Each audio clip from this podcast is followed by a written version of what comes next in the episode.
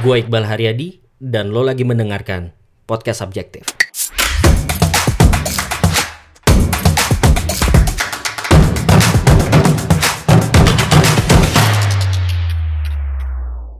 belas Agustus 2022 hari ini hari ini 19 Agustus tanggal 15 Agustus 2022 podcast subjektif resmi berusia tujuh tahun. Jadi berarti empat hari yang lalu. Empat hari yang lalu podcast subjektif berusia tujuh tahun, yang berarti tujuh tahun lalu 15 Agustus 2015 gue pertama kali nge-publish podcast subjektif episode 0. Dulu gue nyebutnya episode 0.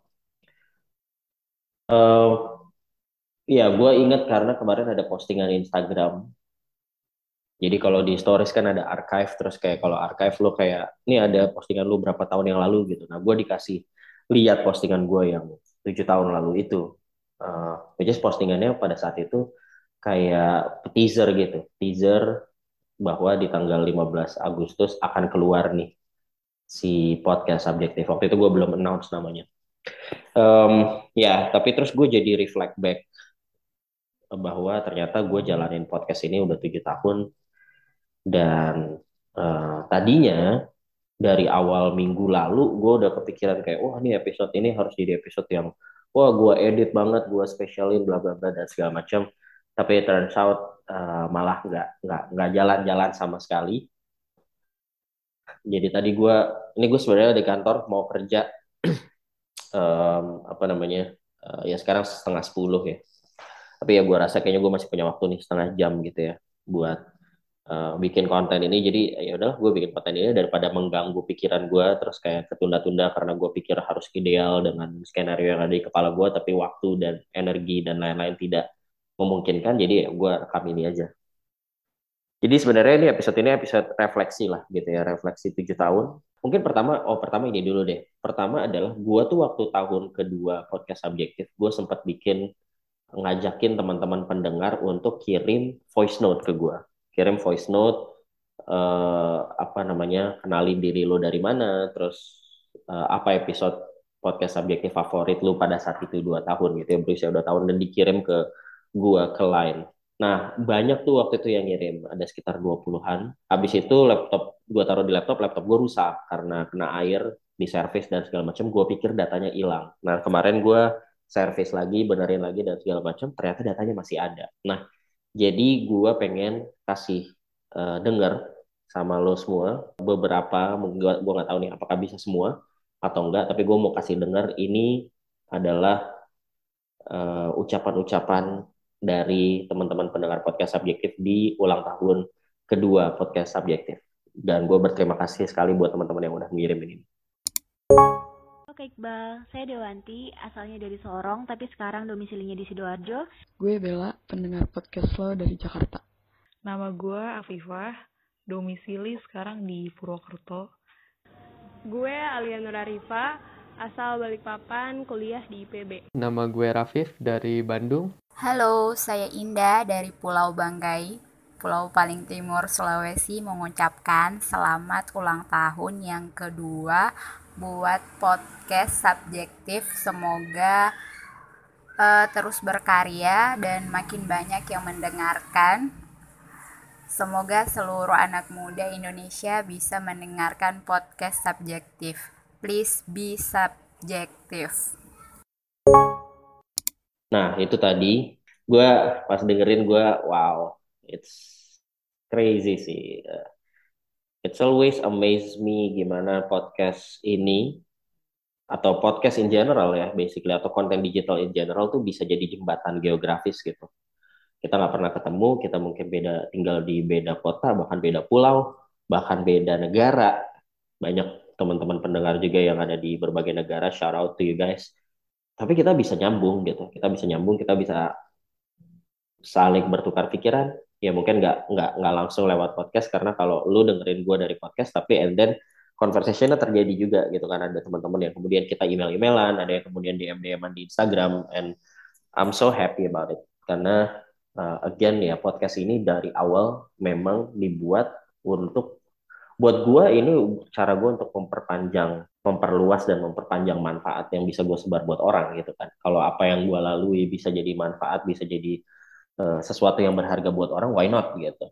Makanya kemudian didokumentasikan lewat obrolan-obrolan di podcast ini. Baik yang obrolan yang uh, gue ngomong sendiri ataupun yang gue ngobrol sama orang lain sama anak-anak muda yang lain gitu. Dan gue happy banget sih. Gue happy banget. Um, selain yang tadi gue mau bacain ini sebenarnya ini yang jadi reminder juga alasan kenapa gue pengen terus bikin podcast. Meskipun nanti abis ini gue akan cerita apa yang sulit dari bikin podcast uh, saat ini gitu ya. Jadi gue dapat email dan uh, nanti ini akan gue posting di Instagram juga tapi gue nggak tahu akan akan posting duluan di Instagram atau uh, posting duluan di podcast ini gitu ya. Tapi gue akan bacain. Ada satu email dan email kayak gini sebenarnya ada beberapa gitu ya. Ada satu email yang gue juga nggak akan sebutin namanya, tapi dia email kayak gini. Hai, Assalamualaikum Iqbal. Thank you banget buat semua podcast lo. Dari tiga tahun lalu sampai hari ini gue selalu dengerin. Gue nggak punya sosial media pribadi, tapi kadang lihat lu dari IG yang gue pakai buat hal-hal penting aja. Dan dari awal denger lu sampai sekarang, banyak banget hal gue pelajari dan perspektif yang lu kasih. Walau gue nggak reach out, tapi gue pendengar setiap podcast dan pembaca lu. Thank you. Oh iya, salah satu konten lu di IG gue jadiin wallpaper HP. You are not lost, you are just early in the process. Kata-kata ini jadi semangat gue untuk bangkit dan mulai dari awal lagi. Saat gue ngerasa nggak bisa kejar impian karena keterbatasan akademik. Gue punya background putus sekolah, tahun 2004 bokap gue ngilang gitu aja, sedangkan nyokap nggak kerja. Jadi gue harus jadi tulang punggung keluarga di usia 13 tahun. Saat itu gue hancur banget karena emang secinta itu sama nulis, sekolah, dan belajar. Setelah 18 tahun berlalu, pada akhirnya gue mulai belajar untuk peduli dengan diri sendiri. Gue mulai berani untuk tanya ke diri gue bahwa gue juga punya mimpi dan gue berhak untuk itu. Saat ini gue kerja di uh, bla bla bla bla bla dan tahun depan gue akan ikut sekolah kesetaraan paket B dan juga ikut paket C. Setelahnya insya Allah gue akan kuliah. Memulai semua dari awal dan letting go dengan masa lalu memang gak gampang. Tapi gue yakin gue bisa untuk memulai semuanya satu-satu. And thank you for all the words make me strong and believe that I am still in the process, not lost. Nah, ini email yang masuk uh, ke gua dan sebenarnya masuknya udah lama, bulan lalu, dari bulan Juli. Uh, tapi gua baru sempat balas bulan Agustus baca baru sempat balas dan baca secara mindful bulan Agustus ini dan uh, this is exactly why I create this podcast sih jadi maksudnya ya gue bikin podcast ini karena untuk membantu orang. Dan bahkan gue nggak nyangka impactnya akan segini gitu akan bikin ada ada teman-teman yang pada akhirnya berani untuk percaya sama mimpinya lagi dan dan berani memperjuangkan itu gitu. Bahwa lo mau sekolah lagi dan mau kuliah lagi I think that's super amazing that's super amazing. I'm, I'm I'm so thankful. Gue gue sih bersyukur banget ya bahwa podcast gue bisa uh, sebermanfaat itu gitu. Dan uh, terima kasih juga buat semua teman-teman yang udah pernah email, udah pernah kirim DM dan mungkin share cerita lu juga. Itu bensin gue. Itu yang bikin gue ngerasa bahwa ya podcast ini harus gue terusin terus gitu. Dan regardless sebenarnya buat gue pribadi juga regardless ada orang yang akhirnya ngomong seperti itu atau enggak, gue akan tetap jalan. Tapi ketika ada orang yang bilang bahwa podcast ini membantu mereka, podcast ini mengubah mereka, itu bikin gue uh, ngegas lagi gitu, bikin gue tambah ya emang nggak boleh berhenti gitu. Gitu sih. Um, so I'm, I'm I'm really happy. Nah, other than that, ngebaca kayak gitu, gue tuh jadi ke recharge juga gitu dalam arti kalau tadi mungkin bahasa yang ada di email adalah uh, ya lu mesti berani lagi ngejar mimpi lu. Dan gue sebenarnya terus terang belakangan lagi mikir lagi apa sih mimpi gue mimpi gue dalam hidup tuh apa gitu. Gue sekarang ada di posisi yang gue bisa bilang cukup nyaman. Gue ada di zona nyaman tapi gue juga lagi mempertanyakan apakah kenyamanan ini sesuatu yang harus gue pertahankan atau gue harus kejar lagi apa yang emang pengen gue lakukan selama ini gitu itu itu pertanyaan yang lagi gue tanyakan terus nih belakangan dalam dalam hidup gue Tapi kaitannya sama podcast ini, I think ya gue mungkin share sedikit ya. Gue kayak udah pernah share di episode yang lain. Tapi karena ini refleksi tujuh tahun dan kalau lo denger ini kemungkinan besar lo adalah orang yang dengerin podcast subjektif secara secara mindful gitu ya. Um, so gue bisa share. Sebenarnya berat, bukan berat sih ya. Intinya bikin podcast tuh makin ke sini makin gak gampang karena ya mungkin podcast jadi banyak dan lain-lain. Dan gue kalau gue lebih ke I want to level up my game. Gue pengen podcast gue tuh naik level gitu. Cara gue produksi podcast ini naik level. Kenapa? Karena dua hal. Karena satu, ya gue sebagai kreator, sebagai orang yang bikinnya, gue ngerasa gue harus bertumbuh gitu. Gue harus melakukan sesuatu yang lebih keren dari yang pernah gue bikin sebelumnya. Kalau gue melakukan hal yang sama berulang-ulang, itu kurang, itu nggak menantang buat gue sebagai seorang kreator. Namanya lu kreator lu pasti pengen bikin sesuatu yang baru sesuatu yang lebih keren lebih keren lebih keren gitu. Nah gue pengen podcast ini tuh naik level secara produksi. Mungkin ada videonya ada apanya dan segala macam. Dan alasan keduanya adalah karena kalau gue naikin level podcast gue tujuannya adalah untuk supaya podcast ini bisa reach out lebih banyak orang lagi supaya lebih banyak manfaat lagi yang ditebar supaya lebih banyak lagi temen orang-orang yang gue bisa anggap sebagai teman gitu. Itu yang pengen gue lakukan sih sebenarnya dua hal itu. Nah tapi memang butuh effort yang lebih gitu. Butuh effort yang lebih ya artinya secara produksi gue juga nggak bisa gini-gini aja gitu kan. Mungkin gue perlu beli alat dan segala macam. Nah itu yang kemudian butuh butuh budget butuh waktu butuh energi yang lebih dari yang gue investasikan selama ini nah di sinilah gue sebenarnya ngerasa uh, ah, gue masih struggle banget untuk bisa melakukan hal ini. Yang di atas kertas sebenarnya jawaban-jawabannya bisa dipetakan lah gitu kayak oh ya lu harus punya tim, lu harus punya jadwal, lu harus punya ini itu ini itu dan segala macam. Tapi mungkin belum jalan karena gue belum komit aja bisa jadi kayaknya. Uh, jadi ya bisa jadi memang jawabannya ya gue mesti komit aja dan uh, apa namanya ya gue jalanin aja komitmennya gitu. Gue jalanin komitmennya dan gue jalanin eksekusi gitu. Ya intinya itu sih yang pengen gue lakukan ya sebenarnya. Itu yang pengen gue lakukan. Gue pengen naikin level produksinya itu butuh komitmen gue butuh me, me, menginvestasikan waktu dan energi lebih banyak untuk itu. Secara prioritas itu gue sebenarnya pengen memprioritaskan naskah buku dulu. Jadi gue mau nyelesain naskah buku dulu. Kalau naskah bukunya selesai kemudian masuk proses produksi dan segala macam baru mungkin gue bisa menseriusi ini gitu.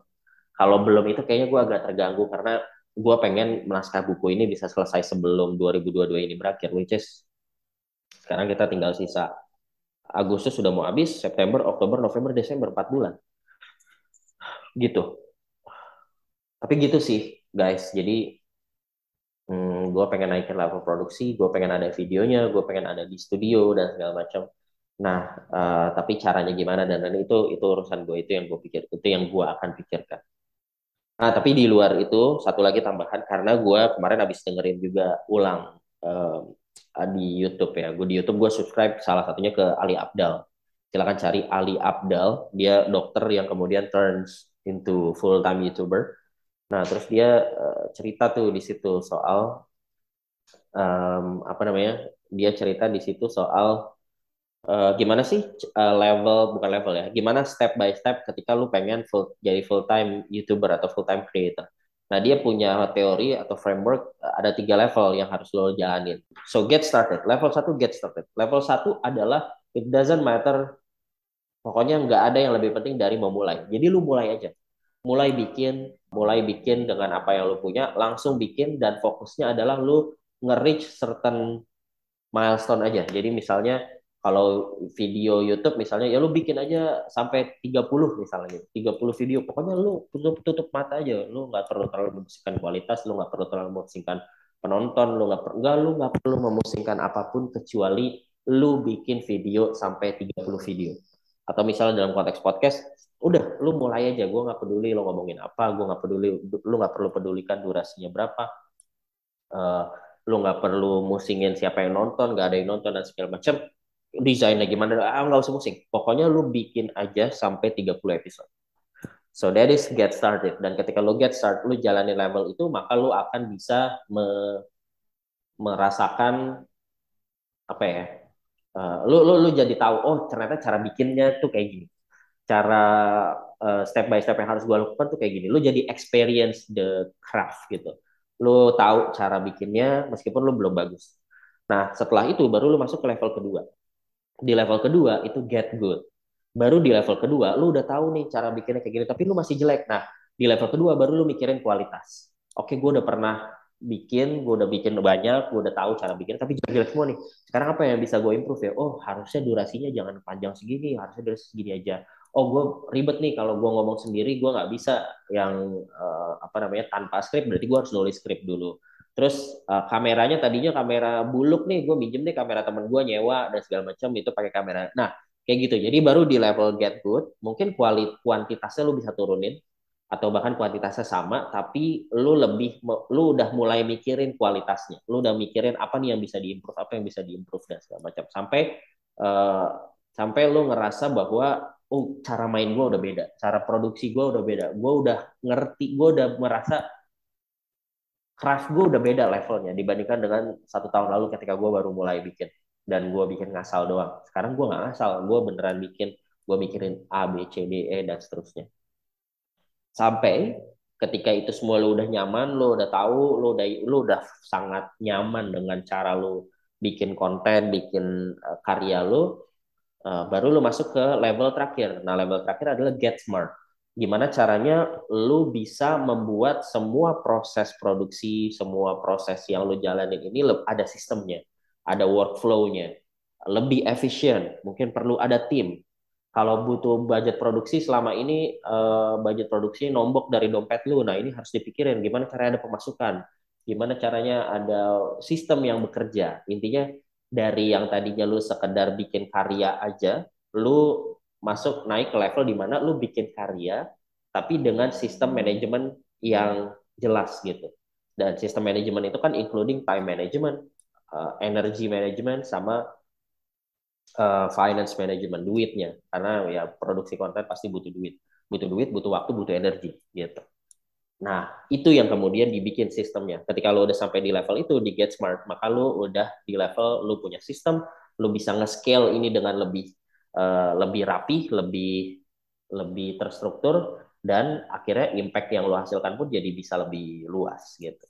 Nah, gua ngerasa podcast subjektif bahkan masih di level tengah di Get Good karena gua selama ini belum pernah secara serius memikirkan how may I improve the quality gitu. Kayak gue beli tools yang bagus, gue selalu apa namanya syuting di tempat yang sama, jam yang sama dan seterusnya kayak gitu-gitu yang menurut gue itu penting tapi belum bisa gue lakukan atau belum bisa gue komit untuk lakukan.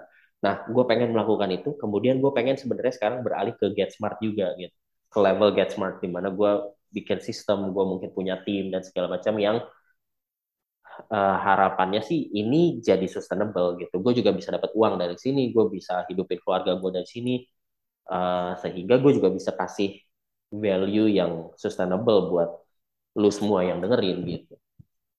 So I think that's the plan sih. Uh, that's the goal, that's the objective. Tapi plannya seperti apa? Nah itu PR yang lagi gue kerjakan.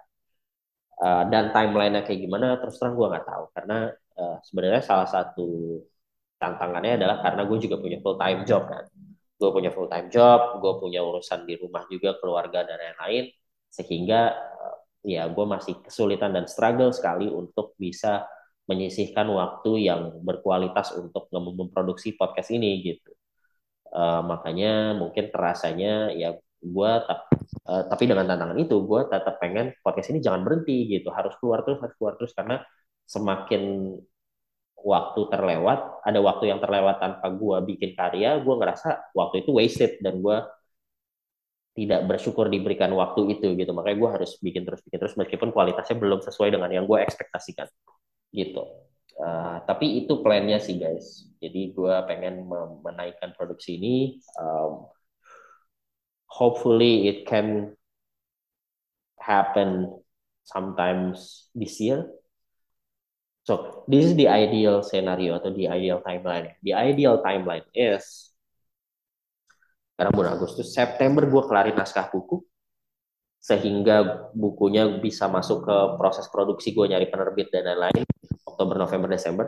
Nah Oktober gue udah bisa fokus mikirin ini. Niatnya gitu ya. Uh, dan mudah-mudahan udah ada duit ya juga nih untuk gue beli alat lah beli uh, studio atau gue cari cara uh, sewa atau apa gitu dan segala macam.